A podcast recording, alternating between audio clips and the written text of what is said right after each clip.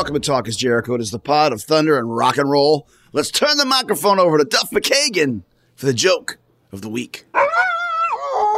Chris Jericho, Duff McKagan calling you. Listen, man, our dog got out last night, so I went to the park and looked for 20 minutes. Couldn't find it. I came home. My wife said, "Didn't look hard enough." So I shaved my head, got some tattoos. Still couldn't find the dog. Okay, thank you. Goodbye. I think we might have heard that one before or something similar, but it's okay. I mean, Duff's been doing this for over 3 years. If he has a couple repeats, I don't mind. Thanks to Duff for calling every single week. It wouldn't be a Friday here on Talk is Jericho without a joke of the week, that's for sure. And it wouldn't be a Thursday if it wasn't for the Winnipeggers. Come laugh with me and Dave Spivak and Rybo every Thursday at 9 p.m. Eastern on my YouTube channel and Facebook page. This week, it's all about high school yearbook write-ups. You guys have those here in the States where you give your most embarrassing moment, most cherished moment, your fate, your goals. It's actually pretty funny. So come join the Peggers and see pictures of us when we were in high school now on Facebook and YouTube. And no Saturday Night Special this weekend. There's lots of things going on as now that the kids are back in school. There's a lot more activities on a Saturday night. So don't fret.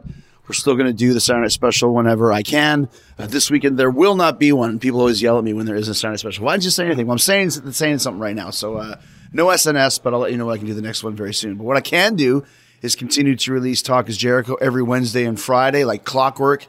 And returning to the show this week, my longtime friend and Talk is Jericho alumni, Eli Roth. I think this is probably his, I don't know, fifth or sixth appearance on the show. But this time we're welcoming another great American filmmaker, Mark Borchardt. He's the man who created the horror short film Classic Coven, also the subject of the 1999 film American Movie, which documented the 3 years that Mark spent writing, shooting, and editing Coven. Or is it Coven? That's something they debate in the movie. He's working on a sequel to that film, and he's working on a bunch of other stuff as well. He's a very creative, quirky guy, as is Eli, as is myself. So he and Eli talk about their creative process, and we all talk about some of our favorite movies and directors. It's a great discussion about the art of filmmaking right here on Talk is Jericho.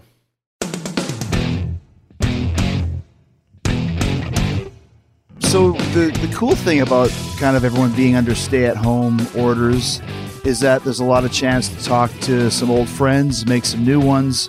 So Eli Roth has been on Talk is Jericho many times before, but we also have a mutual appreciation for filmmaker and film expert Mark Borchardt. So this is actually the first time, besides a brief conversation that you and I, Mark, had the other day, that the three of us are meeting each other. Yes, and there's no expert to it. You just know what you know, and that's about it.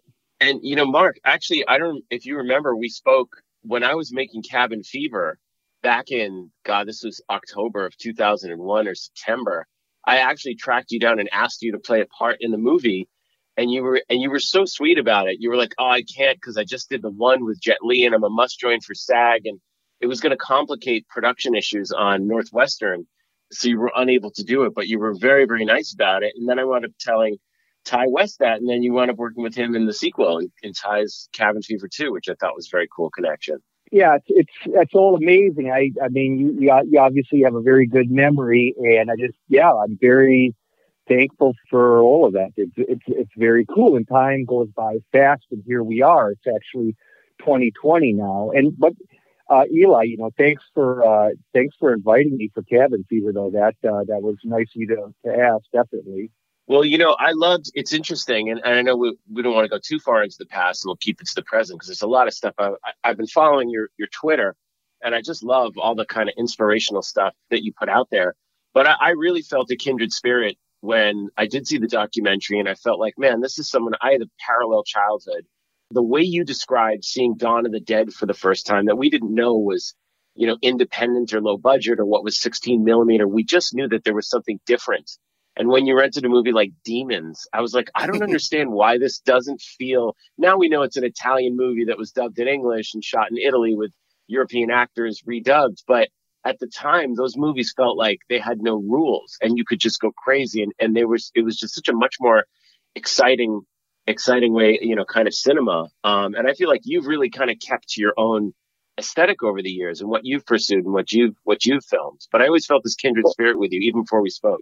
Well, first of all, like with the Romero situation is that, you know, obviously that he was part of a commercial house back in Pittsburgh, and they were perpetually challenged to create these low-budget commercials, and their imaginative prowess was continually had to be invoked, and then that sensibility of being effective with what you had kind of transmuted. Like when he shot his film in the morgue, there was a sense of spatiality, there was a sense of mastery of the editing concept with rhythm and time that kind of, you actually felt its presence, that this was someone learned in the craft of editing and composition.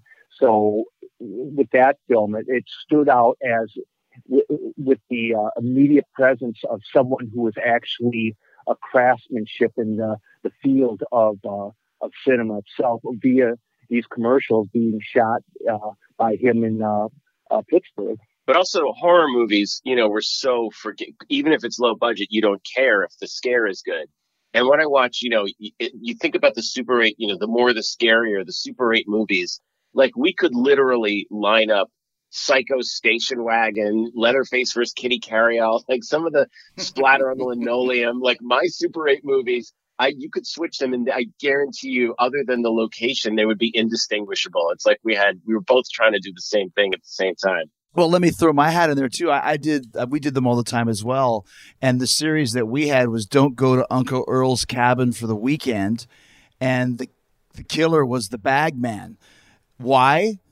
Because there's nothing else we could find to put over the guy's head. So we just literally took a paper bag, cut the eyes out, and he became the bag man. But it's all a killer. It all starts the same way when you're a kid with the advent of video cameras. Now suddenly everyone can make a movie when you're 13, 14, 15 years old. Well, you know, Chris, you bring up something interesting because, you know, with us, you know, Mark, I imagine you were the same one, like having a Super 8 camera and using it to make movies. It was kind of a rare thing to do that.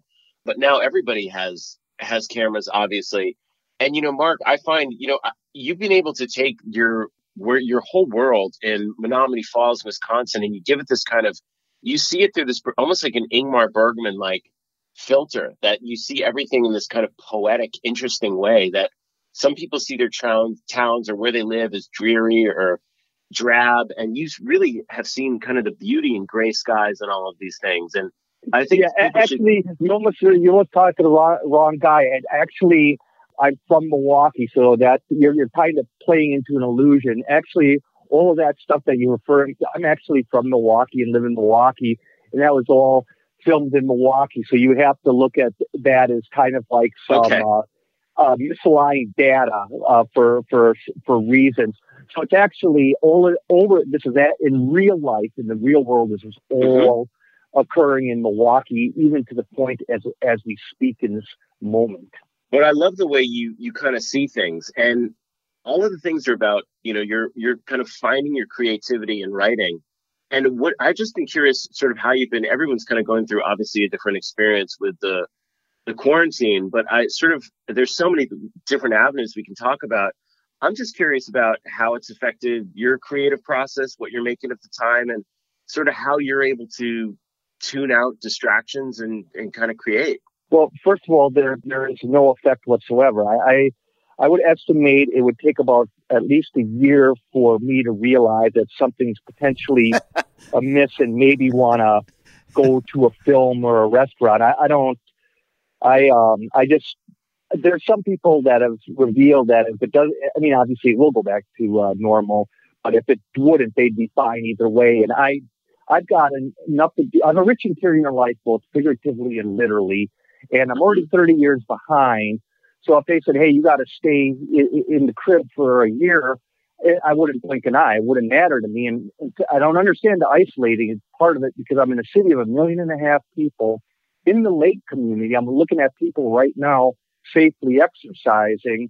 So it doesn't, there's no effect for someone like me, because every minute a new thought, the mind regenerates itself. So it's like, whoa, I'm alive, you know, and there's all these options.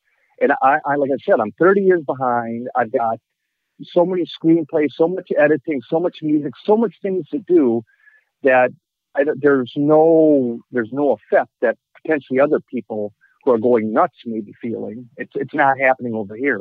Chris, do you ever feel that? Because Mark, what you're describing, the feeling of being 30 years behind, I feel that, weirdly, I feel that as well. I feel like I once read a quote from Terry Gilliam that he said, he's just depressed that he's going to die before he can make all the movies that are in his head. And I feel like there's this constant scramble of just, I have to write it all down before, you know, I'm out of here. I don't know, Chris, because you're always doing so much with your, you know, the cruise tours and the wrestling and the books you write. Do you feel like, and the music, you're like, I have to do everything before I die, or I'm already behind? I think it's one of those things, like when I was a kid, you know, it's the typical story that I always say. I wanted to be in a rock and roll band and I wanted to be a wrestler. So once I was able to accomplish those, then any other project that I felt, you know, worthy of trying, I could pretty much make it happen to a certain extent. So I have a lot of stuff going on, but I'm also a completist. Like once I start something, I have to finish it or at least get it rolling until I can move on to the next. So it's a little bit different in that there's no boundaries on me on what I want to do creatively. But when I start one thing, I really try and finish it or at least set it a sail, you know, to get the voyage going before I can go to the next. I get the feeling, Mark, that you have a lot of things going on at the same time, that you're spinning a lot of different plates. Yeah, exactly. But there's also, because life is serious and life is precious, there's no anxiety to get anything done. There's no sense of failed romanticism or anything like that, or any illusions created like that. It's done at a reasonable, healthy pace, and there's no like, oh, I wish I would have done that or that. Because today is actually your day to do that. And since I'm already on the case, I'm already in the game, I can die without anxiety. In fact, as we speak, I have to make notes for the rest of the day to make sure that, you know, things get done. So that's where that stands. I know Eli has a couple questions he wants to ask. He's been talking about it for weeks. But before we turn the microphone over to Mr. Roth, let me say thank you to one of the great Talk is Jericho sponsors who's making this episode possible. And that's America's most hated jeweler, Steven Singer. Other jewelers hate him for his unbelievably low prices, and that's why we love Steven Singer here. Great prices and amazing quality is what you'll get at IHateStevenSinger.com. And Steven sells a lot more than just his famous gold-dipped roses. Steven has been selling diamonds and bridal jewelry for 4 decades. So when you're ready to take that big step, or maybe you just want something special for an anniversary, Steven Singer's got you covered. He's got the perfect piece of jewelry to say, I love you. He's also has the Ready for Love engagement ring. It's a collection that is no hassle, risk-free, expertly picked, and ready to go. And don't worry, Steven Singer is not going to let you mess this up. He's been selling online for over 20 years, and he's recently kicked everything up a notch to better serve his friends and guests online. He's got real expert jewelers on call to help you find the perfect ring or gift through his new virtual video appointments, calls, texts, chats, emails, all with extended hours. And if that's not enough, Steven Singer also offers the best guarantee in the business with a full 100-day, 100% money-back guarantee and free shipping. Plus, he's got interest-free financing available online as well. And that's just the beginning. Gifts that say I love you every single day, back with decades of experience in the comfort of your own home. It doesn't get any easier than that. Just go to IHateStevenSinger.com and get fast, free, and safe shipping. Steven Singer Jewelers. That's IHateStevenSinger.com. Go check them out now. All right, Eli, what do you want to ask Mark? Well, there's 2 things that I want to ask. One is certainly a lot of people have been asking me for movie recommendations in the quarantine. And I know that Mark really has an encyclopedic knowledge of some more obscure movies. And I feel like when, you know, people like Mark or myself that really can go like deep on movies, or you, Chris, you have to almost be a sommelier and sort of guide people. You don't want to start them at the most weird, esoteric, advanced one. But I saw on Twitter, Mark, you know, Sean Baker had posted the Blu-ray of Putney Swope that he got from Vinegar Syndrome. And I was like, I forgot about Putney Swope. I didn't know there was a 4K scan. And I ordered a whole bunch of Blu-rays from them. But that's such an example of a movie that is so like ahead of its time and contemporary. I was curious if you've been doing any lists or recommendations, or you know, what stuff, if you had any favorite picks that, or what you've been watching this quarantine? Well, first of all, I'm not going to recommend really anything to anyone because I'm not going to impose my taste on someone else. And then there's also kind of like echelons of, you know, from the primitive to the academic person. So, but anyway, when you mentioned Putney Swope, it's like, well, don't, I mean, just to be obvious, don't forget, like Brian De Palma pre-Carrie days, he was actually on the really at the apex of American experimental narrative filmmaking, which included Hi Mom and Greetings, which is not unlike Putney Swope in a sense and tone. You can go back to Frankenheimer's Seconds, and if you haven't seen that, what a marvelous film. And this again is in the realm of even ending with like Dennis Hopper's last movie, like in 71 or whatever. When you say Putney Swope, it's kind of like in the middle of that mid-60s to early-70s era, like a William Greaves' Symbiocycle Taxoplasm. That was the movie, yeah. You mentioned that movie, and I hadn't seen it. I heard you talking about it on the Movie Geeks, and that sounded really like that. It's just like a whole other treasure trove of movies. First, De Palma, that early De Palma, Hi Mom is probably, you know, one of my favorite, if not my favorite, next to Scarface, De Palma movie. I think Hi Mom is a masterpiece. There's an Arrow put out a great remastered Blu-ray of A Wedding, Greetings, and Hi Mom. But it does have that same, you know, especially with the Be Black Baby stuff, the Radicals. There you go. Same charged. It's like Putney Swope 68. Also, Bogdanovich's Targets. I watched recently. I was putting that in that, you know, political movies kind of in with a thriller buried inside of it, as Quentin says. But there's such an interesting period of those, you know, kind of those new filmmakers with Seconds and Targets and Hi Mom and Putney Swope. And David Holzman's Diary as well. Oh, okay. That's another one. Have you seen that?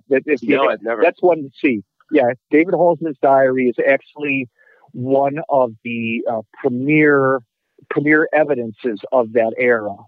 Awesome. And so David Holzman's Diary. Psychoplasmic. Can you repeat that? Man, it's Symbiocycle Taxoplasm Take 1. Take 1, man. What you could do is you could break it into it. You could break it into its 4 component parts: Symbiocycle Taxoplasm, and then Take 1. And I want everybody to learn how to spell that. There will be a quiz later. That's good. But I love it. Well, that's the great thing about cinema is that you think, not that you think you've seen everything, but that there's some masterpiece that's out there that's waiting to be discovered. You know, I've been kind of did you ever see, I've been sort of watching a lot of the early French, kind of 80s French New Wave. Like, did you ever see Diva, the Jean-Jacques Beignet film from 1981? I think I've seen that several times for one. And I think I actually got to see it up on the big screen at least once. No, Diva I've seen several times. Yeah, I love Diva. Diva to me feels like the start of modern cinema, like the Tarantino, Luc Besson, even David Lynch, so many Tony Scott, so many filmmakers, you know, and then also the kind of the 90s stuff, the Delicatessen, Jhené and Caro. I've been watching that lately. George C. Scott and Hardcore.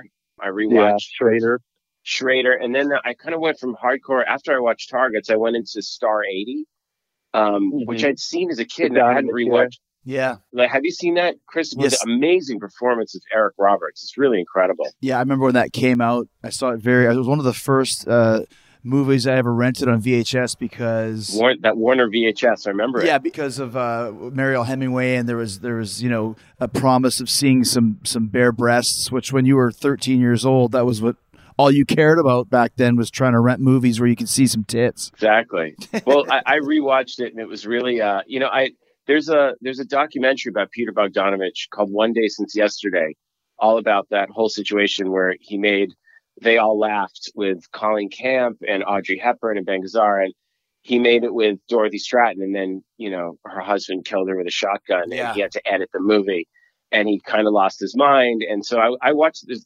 The documentary is really, really terrific. But then I rewatched Star 80 after I hadn't seen it. And it's one of the, like, Eric Roberts, you realize just how great he was. It's really a really interesting movie. Let me ask you guys a question. I mean, both you guys are such deep, very knowledgeable on movies. And I have certain areas that I'm into. Eli knows my horror knowledge and that sort of thing. But what was it that got you guys so into the movies? Can you remember being kids? Like, what was your first few movies that you saw that really made you think about the direction and the cinematography and that sort of thing? Mark, do you want to go? Wow, the silence of who goes first. That's right. Exactly. You can. I can start. I mean, I remember vividly. You know, it's weird. I have these benchmark memories. Like, I remember being terrified and fascinated by the flying monkeys in Wizard of Oz when I was 3. I remember going to see Star Wars when I was 6, just thinking that was a real planet that existed. Like I didn't, that was the movie that made me just, I'd never been so excited about anything, let alone movies. Mm-hmm. And then when I was 8, I went to see Alien. And that was the first time I was conscious of what a director does. And I remember asking my dad, like, what does the producer do? I think I want to be a producer.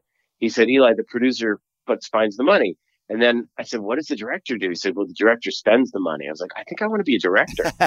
And then I remember seeing the credits for, like, I was like 11, like 2001 and Clockwork Orange. And it said produced and directed by Stanley Kubrick.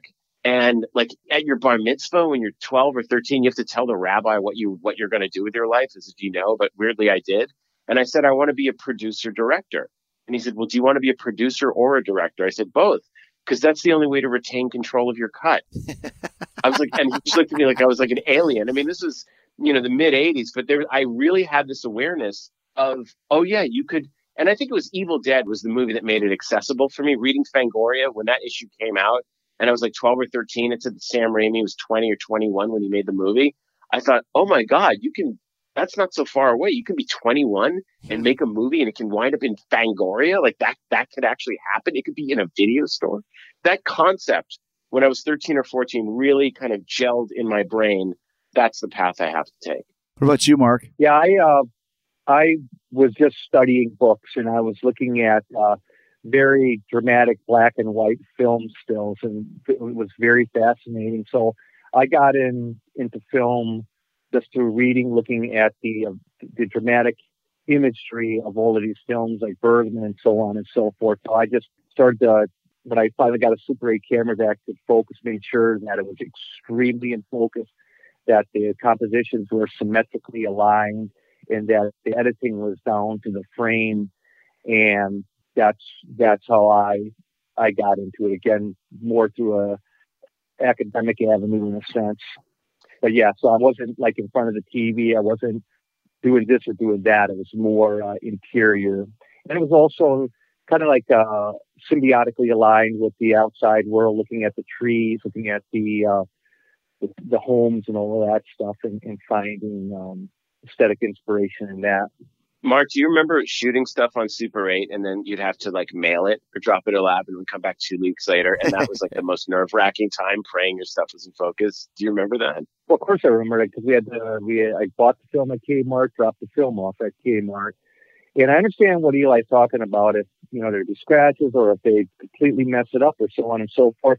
Fortunately, I never, ever in Super 8 or 16 millimeter had that. I was very fortunate that didn't happen, and it was always so magical to put that film in the projector and see something that you had filmed come to life. That's truly magical. Makes me remember the very first movie I can ever remember seeing. I'll tell you guys what that was. But first, I want to tell you about something I discovered that's making it so easy to recover from a night of cocktails with the Winnipeggers or a morning after the Saturday Night Special. I grab Goody's Hangover, mix it with a glass of water, drink it down, and get on with my day. Goody's tastes good as well. It's not like you have to force it down. I know you guys have been there, the night out and then the brutal morning after. But it doesn't have to be that way if you smarten up and get yourself Goody's Hangover. It's a pain relief that will take care of the killer headache and the body aches that always seem to come with a hangover. Plus, it'll help restore your mental alertness. You can say goodbye to fatigue, drowsiness, and fogginess that the hangovers usually cause. And like I said, Goody's Hangover tastes great as well. It comes in a berry citrus boost flavor. You can toss it back as is, or you can mix it with water. Just don't let that hangover slow you down ever again. Get Goody's Hangover and let its formula stop pain fast and provide that boost of alertness you need. So now you can have that fun night without worrying about how you feel the next morning. Get yourself some Goody's Hangover at Amazon or Walmart. Goody's Hangover, real medicine for real hangovers, fast relief with a boost of alertness. The very first movie I can remember seeing was a movie by Stanley Donen called The Little Prince. You guys know this movie?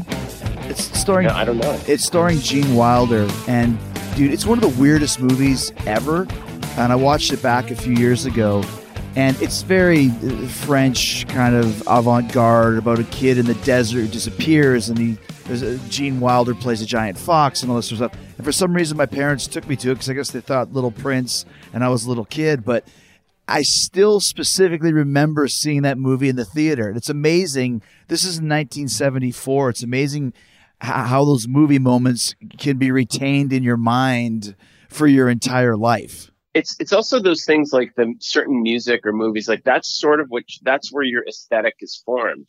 If it catches you at a certain age, a certain movie at a certain time. And like, it's weird. It's the way you talk, the way you dress, they had that power. I mean, Mark, do you find inspiration in anything today, or do you find yourself kind of going back to the classics, or do you go to literature? Okay. All good. And we'll be all answered. First of all, I want to clarify that Kmart was on 76th and Good Hope on the northwest side of Milwaukee. So those listening in Milwaukee will be saying like, damn, cool.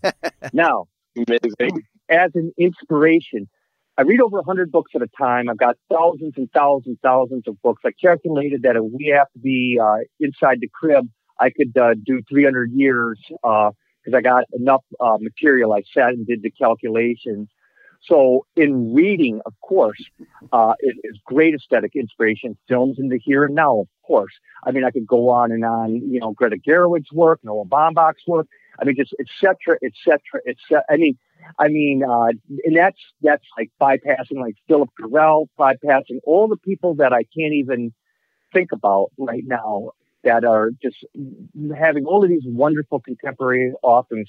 Film's been around publicly since the mid-1890s. So that's over 120 years of treasure. So, yeah, I did contemporary film, definitely with its kind of like real, a lot of those films, sophisticated films, with its adherence to the symmetrical instinct, making very clean, airy lines and stuff like that, definitely. And there's inspiration all over.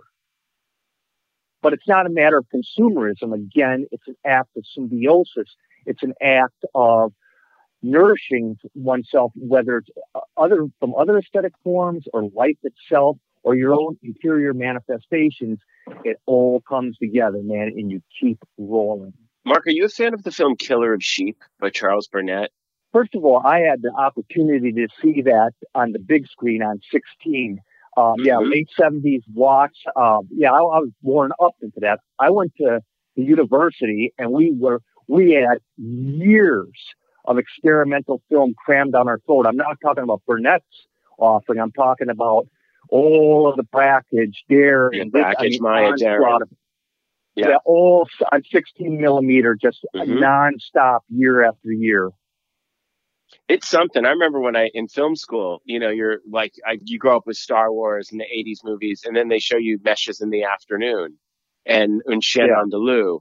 And at the time, a lot of that stuff was unreleased, so you're only watching it in a theater, and La Talente, and you just come out of these things, and your whole framework, it's like your whole compass has been reset.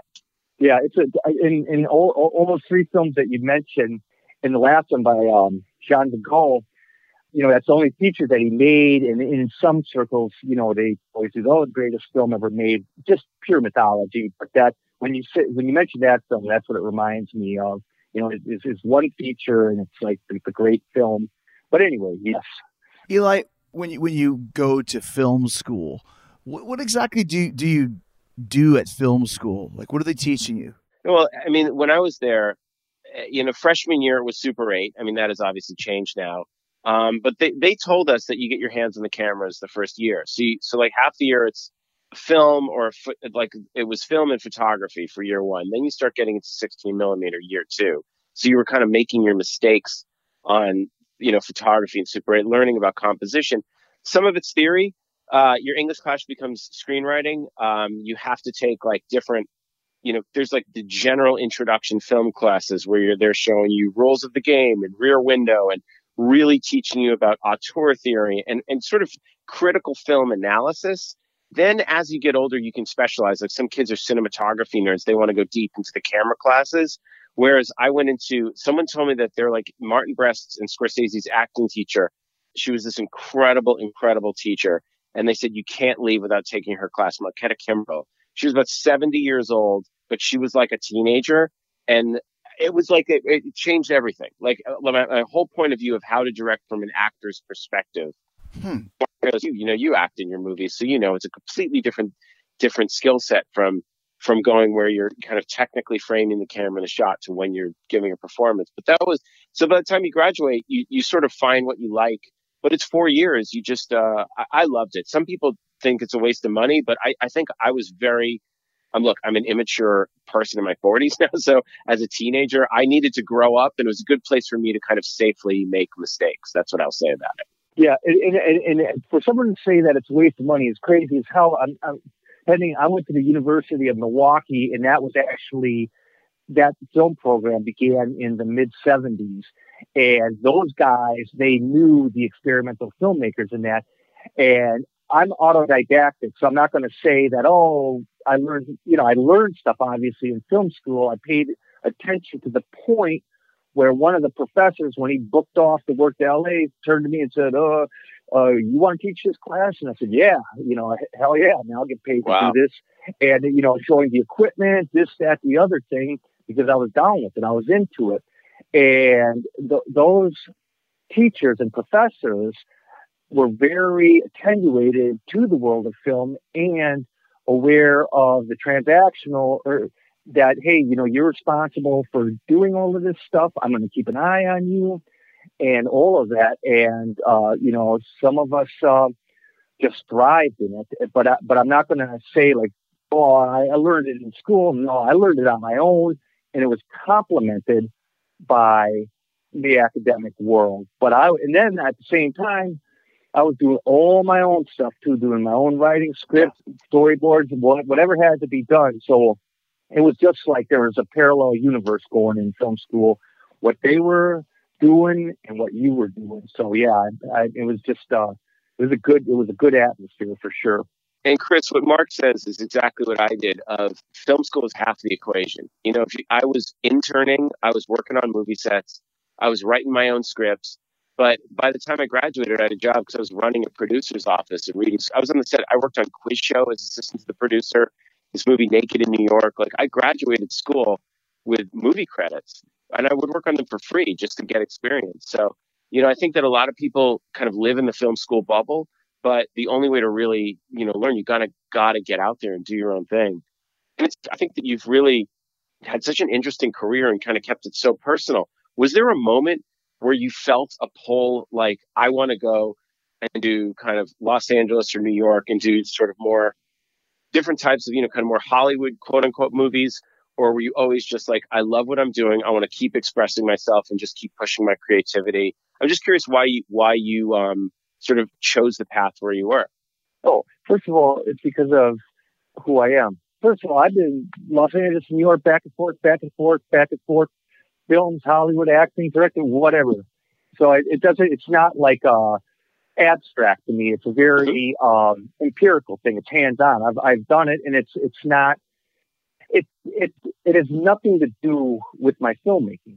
Filmmaking to me is a very sensual, intellectual, ambient form of persuasive living and persuasive work, which has nothing to do with making films in that other world whatsoever. It doesn't register to me to do something like that. I have a responsibility here in Milwaukee. I have a responsibility here in Wisconsin to do my life's work, which has nothing to do with that kind of stuff. My films are these personal tracks of thought and curiosity. So there you have it. That's interesting, Eli. Now, how does that relate to you? Because you have to walk the fine line as a big budget Hollywood, very successful director, A-list films, et cetera, et cetera. How do you do those big money films, but still keep them as personal as you possibly can, the way that Mark just described? It's really interesting what Mark sounds like. Apparently Quentin was on a podcast recently talking about how Martin Scorsese was offered to escape from Devil's Island, and Cassavetes talked him out of it and said, make personal movies.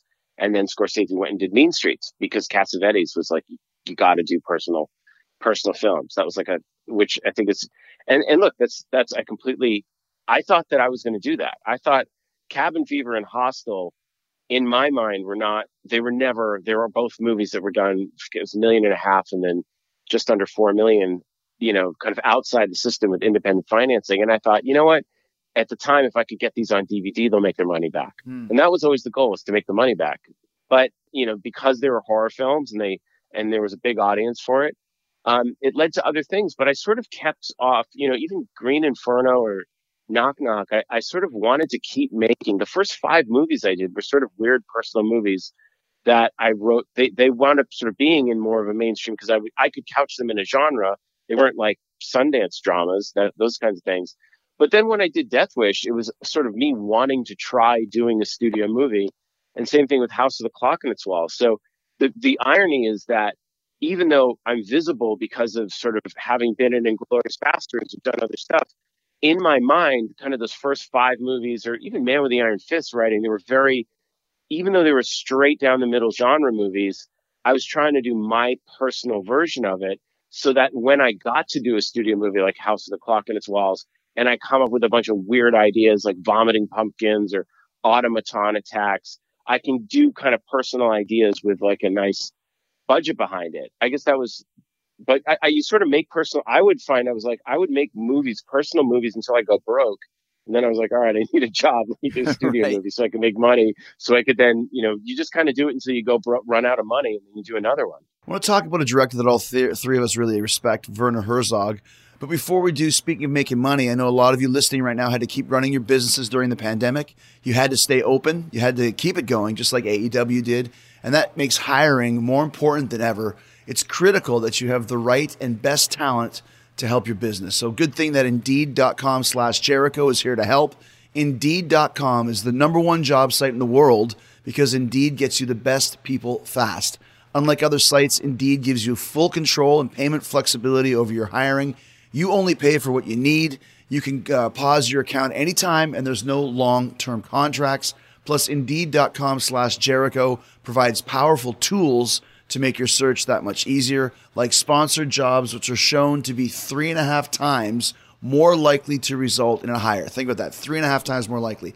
And with 73% of online job seekers visiting Indeed each month, Indeed is going to get you the important hire you need, just like they've done for over 3 million businesses. And right now, Indeed is offering our listeners a free $75 credit to boost your job post, which means more quality candidates will see it fast. Try Indeed with a free $75 credit at Indeed.com/Jericho. Try it out. This is their best offer available anywhere. You can take advantage of it at Indeed.com/Jericho. Terms and conditions apply.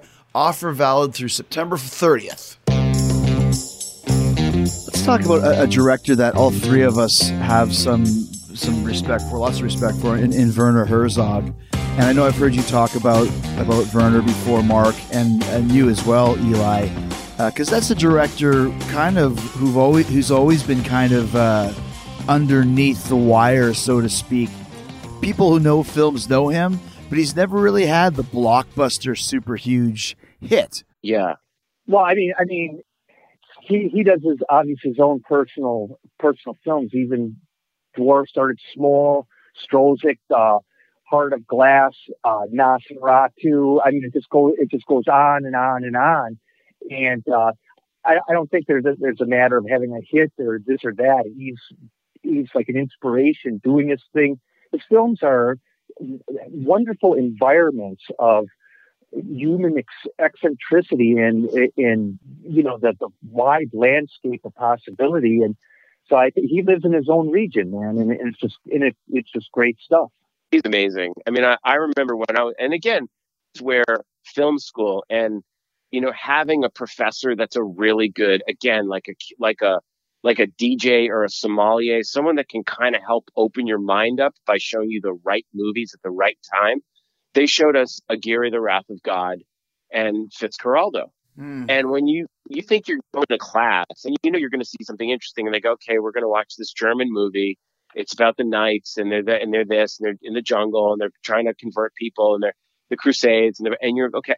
And you're just riveted from frame one. And you know, what makes it so powerful is, you know, that they're there and you know that you can't act that. You can't pretend that they're moving. When you see them moving a boat over a mountain, they're actually doing it. And there's a part of you that just can't believe, because film equipment is cumbersome enough, as Mark will tell you, as we all know. Right. Imagine moving a boat along with it. So you start going, who is this guy? And then he's doing the incident at Loch Ness. You know, like his filmography is so wild and diverse that it's like becomes like Takashi Miike or one of these guys that you're just in awe of their creative output. And indefatigable is the word that comes to mind. But those Aguirre and Fitzcarraldo was what made me want to make Green Inferno as much as Cannibal Holocaust did. I was like, I need to have that experience of going in the jungle with a film crew and fighting the elements and seeing what comes out of it. But Herzog, then you see him on, have you guys been watching him on The Mandalorian? Yeah. He's freaking fantastic. And he was the one who insisted that they used the puppet. They were going to go full CGI all the time with Baby Yoda. And he's like, don't be a pussy. Use the fucking puppet. You built it. Use it. And he like shamed them into it. And of course, that's what makes the show is the puppet. So for many reasons, but that's like what's so special about it. So Herzog, it's incredible that even if people don't know, there's the Verne influence is actually like Baby Yoda, is that Herzog is a big part of that in a crazy way. You know, it's funny. I was, who does this anymore, flicking through the channels probably about 4 or 5 years ago, and you mentioned Incident Loch Ness, and I'm a huge fan of lake monsters and that whole lore and mythology. Yeah. And I started watching it halfway through. I didn't even know what it was. I had no idea. I thought it was a Herzog documentary. And when that Loch Ness monster comes out of the water, I like for 3 or 4 seconds was like, I can't, what? They got that on film, and then I realized it was just a movie. But I actually thought it was a Herzog legit documentary because he's such a good actor in that element. Who are some of your other influences as filmmakers, Mark? Renier Werner Fassbinder, Wim Wenders, Polanski, Cassavetes, Dreyer, Bergman, Antonioni, Rene. Fellini, Godard, Rivette. It just goes on and on and on. But yeah, I'm mostly, and of course Wells. I would say Bergman and Wells and Herzog is definitely that I go deep into for sure. It's interesting that none of them are horror movie directors when you spent so much time working on Coven and now Coven 2. So were the horror directors still on your radar, or just the movies themselves is what attracted you to horror? First of all, I got to say this as a preparatory establishing this is that, you know, when we talk about something like Coven 2 or that, well, you know, none of this stuff happens like without people like Tim Hansen and Lila Wilson, who's one of the greatest music supervisors. So it's not just me doing this stuff. I mean, it's thanks to those guys that this my world turns. And as when now coming back to this about horror films, and I only see horror as math. I don't like to be scared. I don't get into it.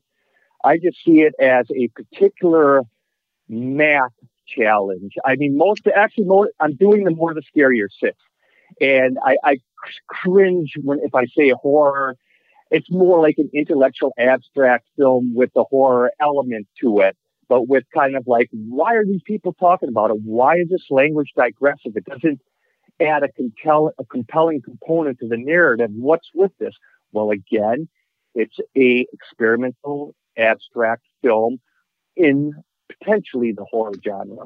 Yeah, well, there's some of those movies that fall into this space, Chris. Like if you watch Ingmar Bergman's Hour of the Wolf, it's not a horror movie, but it turns very disturbing. And horrific and upsetting. And so and there's another film called Dogtooth that Yorgos Lanthimos, who did The Favorite, did in 2009. That's like a very kind of, it's almost like Lars von Trier's The Idiots. These are movies that they challenge you and they make you uncomfortable and they have disturbing imagery and it's like an indelible marker that goes in your mind and leaves you with something like deeply unsettling. So yeah, I love those movies too. Hacks on Benjamin Christensen's Witchcraft Through the Ages is one of my favorites. And Mark, tell me about I just got your movie The Dundee Project, which I'm excited to watch. Oh, thank you. I just ordered that online. Can you tell us a little bit about that if people haven't heard of it? Sure.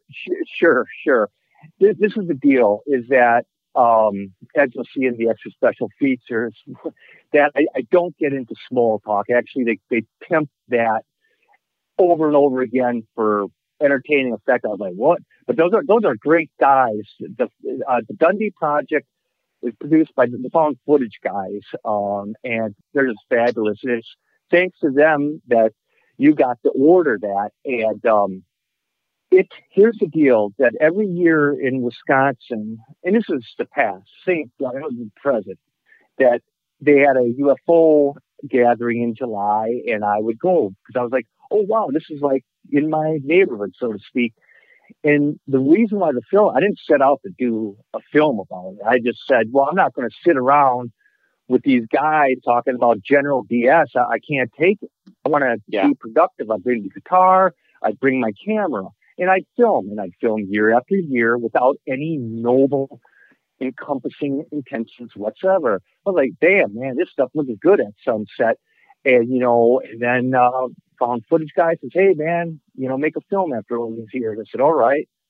And that's how that came about. But, yeah, it was about interviewing these eccentric people. It was, you know, people were getting drawn, you know, looking at the sky, and it was just very wondrous.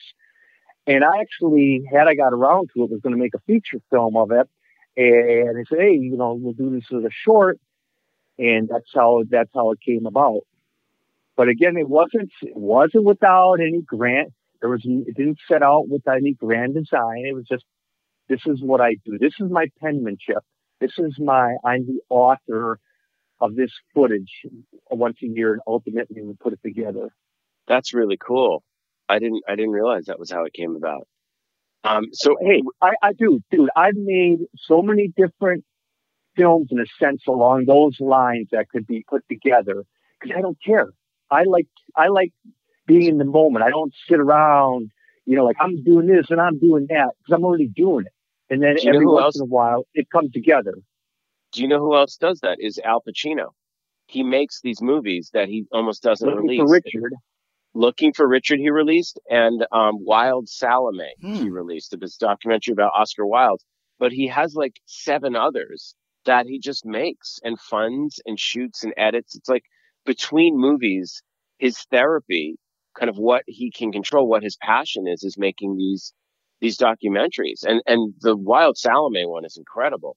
Mark, can I ask you about theater? Because I see like often on your Twitter posts, you have doing theater. Like, are you doing a lot of, because I remember when the documentary came out, we actually contacted you and I got your radio plays, like Night School. Like I have cassette tapes of you and I love them. Wait, how did you get a cassette tape of that? I need a cassette tape of that. I'm going to find it. My brother like wrote to you or Mike or someone and got a copy of it. And you were like, here you go. It's like, it's like Night School. Like, I swear to God, I'm going to find it for you. Yeah. That's kind of weird, man. Cause we were doing this on all kinds of formats. I did Night Run, Night School, and The Creeps. Those are professionally produced. And it was draft after draft of the scripts, casting theater actors, had Patrick Nedesheim, who did the music for those radio dramas, was the composer who does the music for Coven and is doing the music for Coven too. Amazing. So yeah, well, I love the same music. I can vouch for that, Eli, because you sent me a copy of that. Because Eli and I have been friends since about 2005 or so. I remember driving down the road in between wrestling gigs, listening to Night School. But Mark, it was like a way of having, because I just thought like I was so interested in your creative output that I loved. It was like a movie that you could take with you. And I would actually like, you're driving or you'd like lower the lights and gather around. Like that was because it was such a fun thing that we used to do as kids. And that those old kind of radio plays. I was curious what kind of pleasure, if you make a distinction or what you're kind of working on creatively in terms of theater or in terms of those radio plays or films, if you go from one to the other or all at once and really how you like it. Sure. First of all, I've when I write something, it isn't just like some extemporaneous John. It's like there's several drafts. You have to put it together.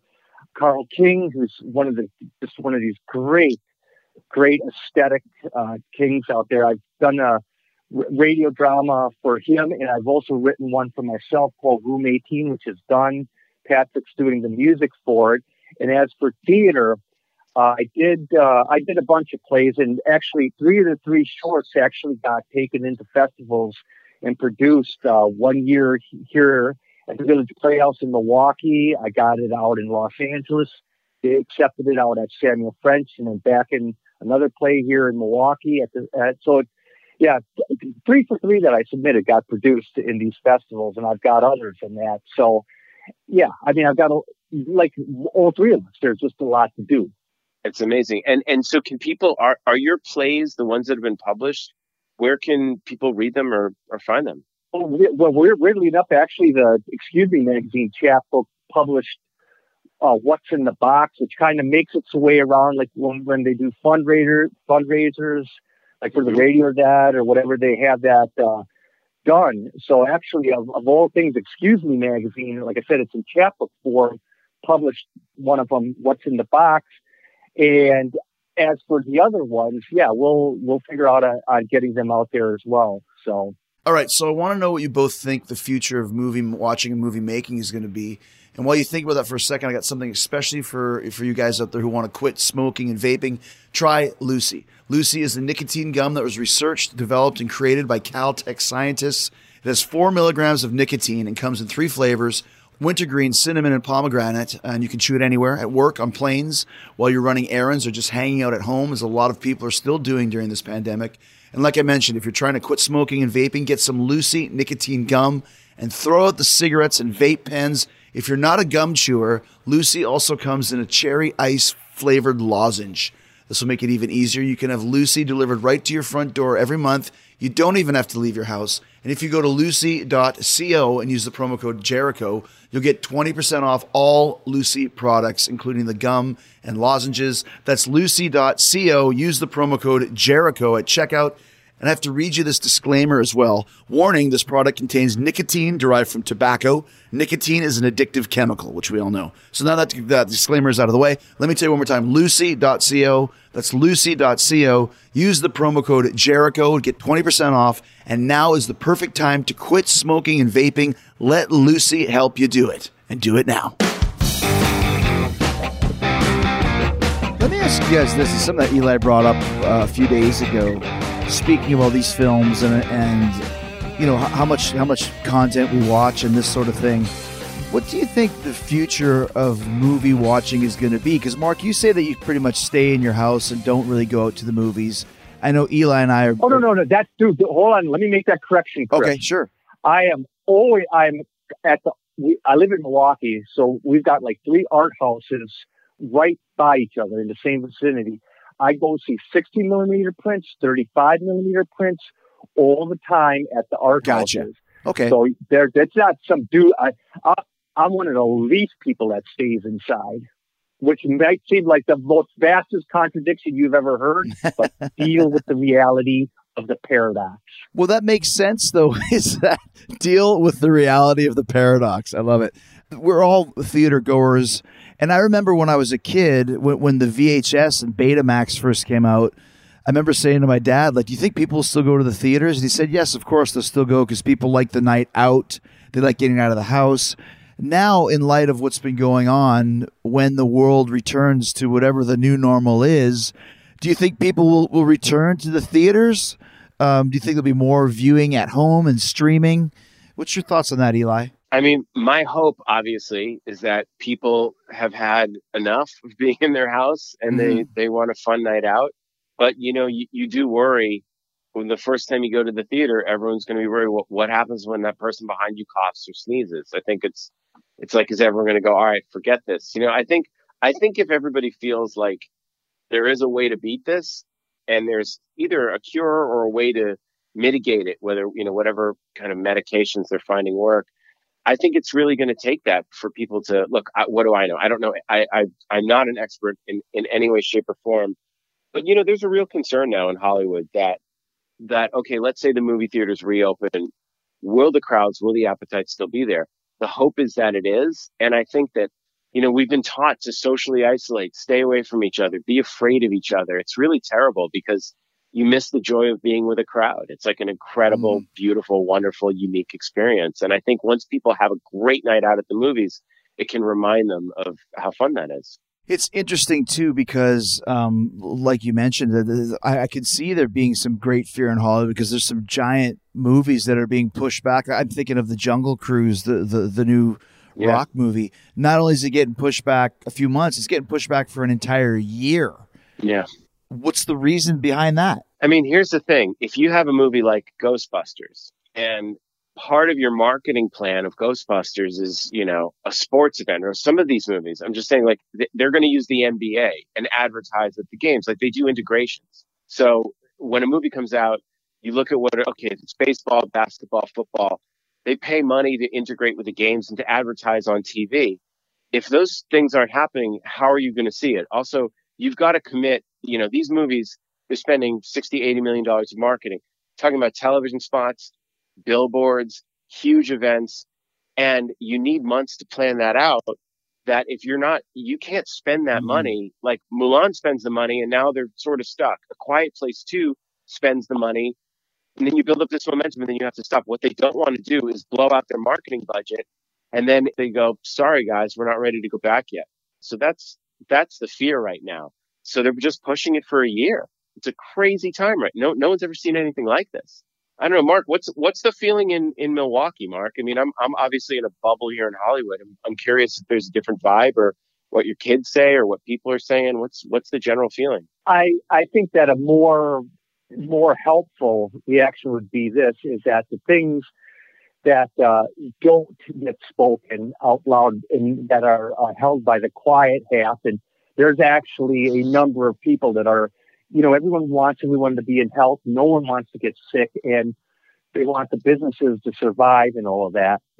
But there are a number of people who are completely fine with not socializing, no culture. And I mean, happy, organized, normal, quote unquote, people who are like, wow, this, whether culture comes out, I could care less. And I could care less either way. It means nothing to me. And a lot of people, unspoken, are just saying, wow, this is a break. This can stay this way. And so that's more helpful than just regurgitating popular sentiment. So I'm just letting you know that's what's being unspoken, being spoken unspoken. Yeah, I know. I hear you. I mean, I'm not trying to have false optimism, but I think what I've seen in Los Angeles. Oh, no, Eli. Everything's coming back. Next summer, you won't even know this happened. Businesses will be thriving. Everything will be, it'll be good to go. You know, not maybe this summer, but next it'll be back to business. Mm-hmm. But, like I said, there's millions of us who are like most calm and most relaxed they'll ever be in their life because they're getting the break they were looking for. What were you going to say, Eli, about Los Angeles and Hollywood, the attitude out there? You know, right now, no one can plan movies, but everyone's kind of saying, so, like, there are auditions that are coming up for projects like, oh, yeah, we're shooting in June. You know, right. You're probably not. But I think that people need to believe that they are. So, and they want to be ready just in case. So everyone, I think, is developing and just getting stuff kind of locked and loaded, you know, hopefully so we can get back to, you know, filming in the fall. But it's like every other business. Everyone is worried, you know. The restaurants, there's so much that we have to go before we get there that it's people feel weird even talking about it. When you look back in the 80s, everybody in every movie smoking. Like, look, just watch, you mentioned Ghostbusters. Watch the original. It's smoking. That's something that you see it now, and it's so foreign. I wonder if the art of shaking hands will now kind of go by the wayside to where we're watching movies like Predator when Arnold and Carl Weathers, like, grab their hands and give that big handshake. If people be like, ooh, shaking hands, that's so strange. You know what I mean? Like, it's almost, I'm wondering if that's going to be something that gets left behind because of this. I mean, are festivals going to come back? Or all that stuff? It's going to be weird. We're in some strange sci-fi experiment. There's a pretty cool Swedish movie from 2019 that I would say check out if you haven't seen it, called Aniara, Aniara. And it was made, it's one of these, I think it was made for low budget, but doesn't look good. It's kind of like a dark version of the show Avenue 5, but it's about these people that are on kind of a space flight.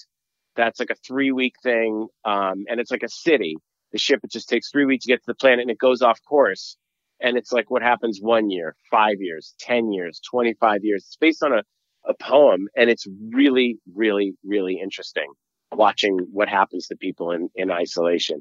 Kind of made me think about it during this time. Well, even just watching Cabin Fever, Eli, I told you that I watched it with my teenage daughters the other day. And by the way, the line where James Del Bello goes, I was jerking off with my dog stuck his tongue up my butthole. I was like, yeah, Not in front of your 13-year-old twin daughters. Thanks a lot for that one. By the way, that was improvised. I did not write that. James DeBella. James DeBella gets full credit for that one. But there's the one scene there where the cat, I can't remember what the blonde guy's name is, where he sticks the handkerchief over his mouth and he just walks away through the forest. Like, that's a lot of people that you see nowadays. If you get too close to someone in a grocery store, they're putting their handkerchief over their face and kind of wandering away. So you kind of had a little bit of a prophetic time in that movie as well. It's sort of strange how Cabin Fever and also the Death Wish remake have been the two most, the relevant, the ones that are people are thinking about. Death Wish I saw is back on like the Fandango top 10 of rentals now. Really? The remake, yeah. Because everyone's thinking about guns and you see it here. There's the tension and the weirdness when you go out. If someone coughs in a public place, everyone freaks out. People aren't going out. They're trying to get everything delivered.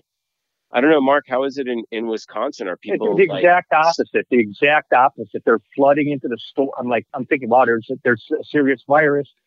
They're in the stores, shopping, this, that. It's like, oh man, this is crazy. But yeah, so I mean, it's different here in Milwaukee. I mean, people are, like I said, they're all out exercising safely, but there's thousands of them choosing to go into the stores. And so, yeah, that's something to stay away from for sure. But you probably know everyone in town where you are. I mean, that's like you're like the hometown filmmaker. So it must be strange, where everyone can see each other, but not get near each other now. Oh, no. I mean, again, like I say, this is there's people out on the street. So, yeah, I mean, if they want to stop and talk or do whatever. But I think and also on a different sense, there is a contingency of people that are definitely respecting and adhering to the parameters of safe conduct for sure. And there are those that are not. So it's kind of like a 50-50 thing here. So there's no sense of isolation. I mean, I'm looking at people right now, actually. So, I mean, they're out there. Mark, do you film in your house at all? Or do you like just writing? And when you shoot, it's because you're shooting, or do you ever just grab a camera and start shooting around just to have it? Oh, it's so beautiful here because in front of me is a complete landscape of trees. I have just beautiful footage of snow and trees and autumnal colors. So, I mean, my studio, I'm looking at it right now. I can go out there and film, and we film out there. All I got to do is cross the street. That's it.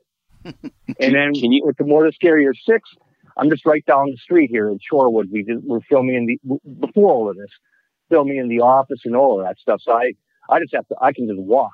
How far into Mortis Carrier 6? Everything's here in Milwaukee. Wow, yeah, Mortis Carrier 6. You heard it right, Eli. How far into the process are you on that one? Pretty far. Actually, I got because I play the psychologist in it. So I got I did myself in, man, because I write all these convoluted lines, man. And yeah, so I put the other actors through the paces, through some serious shooting days. I got Corey Bova, Caroline Miller, and Dannon Wright starring in, and Barson Manashian, and they're just doing a great job. And so now my turn coming up, but now the virus hit, so I got more time to memorize these lines. But yeah, we're pretty deep in the shooting it. We filmed some. Most of the major scenes with the great chunks of dialogue, yes. Oh, so you got hit right in the middle of the shoot, though. That's yes, tough. Sir.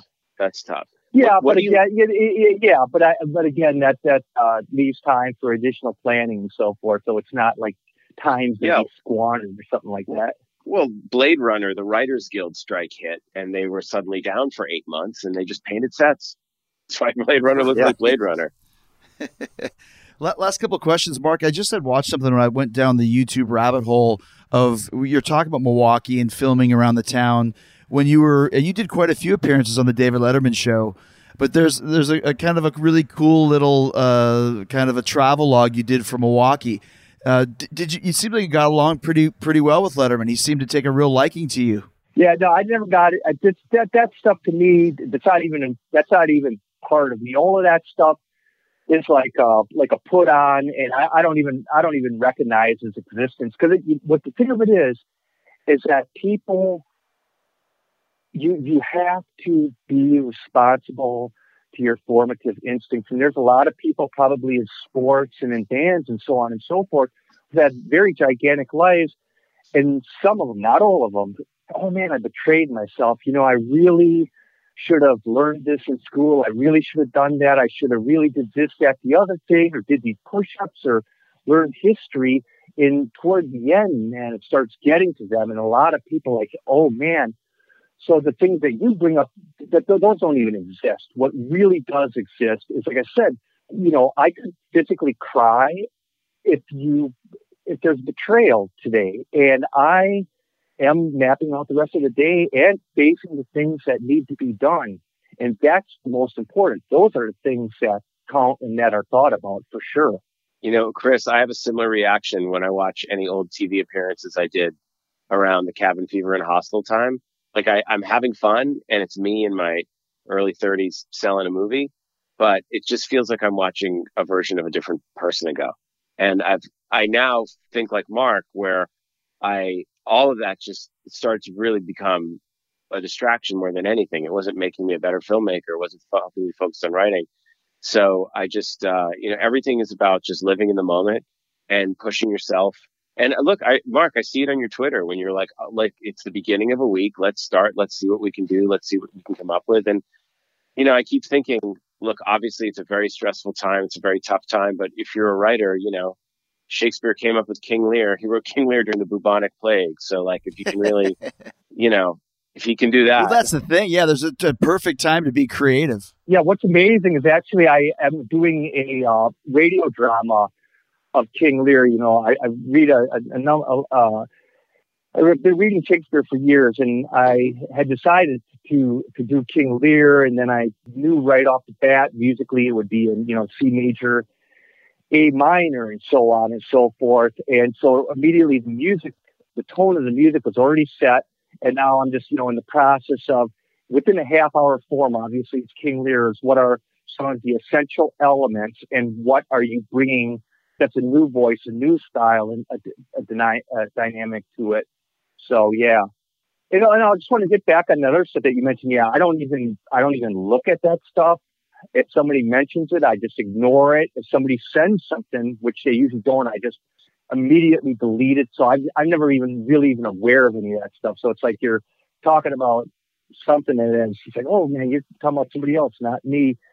But yeah, anyway, you know, Shakespeare, that's great in the fall, in the summer, and yeah. Very cool, Mark. That's, yeah. I love that. I can't wait to hear that. I really enjoyed the radio plays and the radio stuff that you do. It's really, it's just like, I feel like you're this kind of endless fountain of creativity, and it just comes out. There's a radio play, there's a stage play, there's a written piece, there's a film. It's like you just, and you know, just reading as much, ingesting it, putting it all through your filter of the world. I think it's very, very cool. It's I just want you to know that I find it inspiring. Oh, and likewise, man.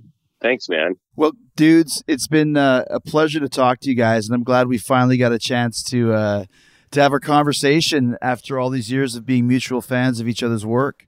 Mark, do you ever go to the West Coast at all? Ever hit LA? Well, dude, that's what I said. I was just out there, man. I'm back, you know, doing other people's projects, you know, because I do a number of films and so on and so forth. So yeah, I mean, I go out there. I you know, I always bring Mario Van Peebles' Sweetback's Badass song, the book on the making of the film on. That's my flight book, you know, until I finish it, obviously. Mm-hmm. And or not Mario, Melvin. Melvin Van Peebles. And yeah. Yeah. And then two, I got to say this because you're always like, oh, you know, these projects. Well, like doing Coven too. So we do like these limited runs of t-shirts. And can I tell people where they can potentially get these? Absolutely. Make this for sure. Oh, yeah. Come true. So if you're interested in Coven 2 t-shirts, go to covenfilm.square.site. And we just do a limited run. So it's not like, oh my God, it's, there's only so many. And you can get on the waiting list or whatever. It's covenfilm.square.site, Coven 2 t-shirts, and then that helps the cause. That continues to make the dream come true. And that does not preclude the More to Scarier 6, because that's coming out this year too. Lots of projects, man. Well, next time you're in LA, the three of us should get together. And, we'll bring in Ti West too. It'll be awesome. Next time we're all out here, we got to do this in person. Yeah, that will be done. Have a pumpkin beer somewhere. Cold pumpkin beers for all. cold pumpkin beers for all. Well, guys, stay safe and stay healthy. And thank you so much for a great conversation today. Oh, it was a pleasure, Chris. Thank you. And thank you, Mark, man. And stay safe and keep creating. It's really great to talk to you. Yeah. Thanks, guys. Cheers, guys. All right, guys. See ya.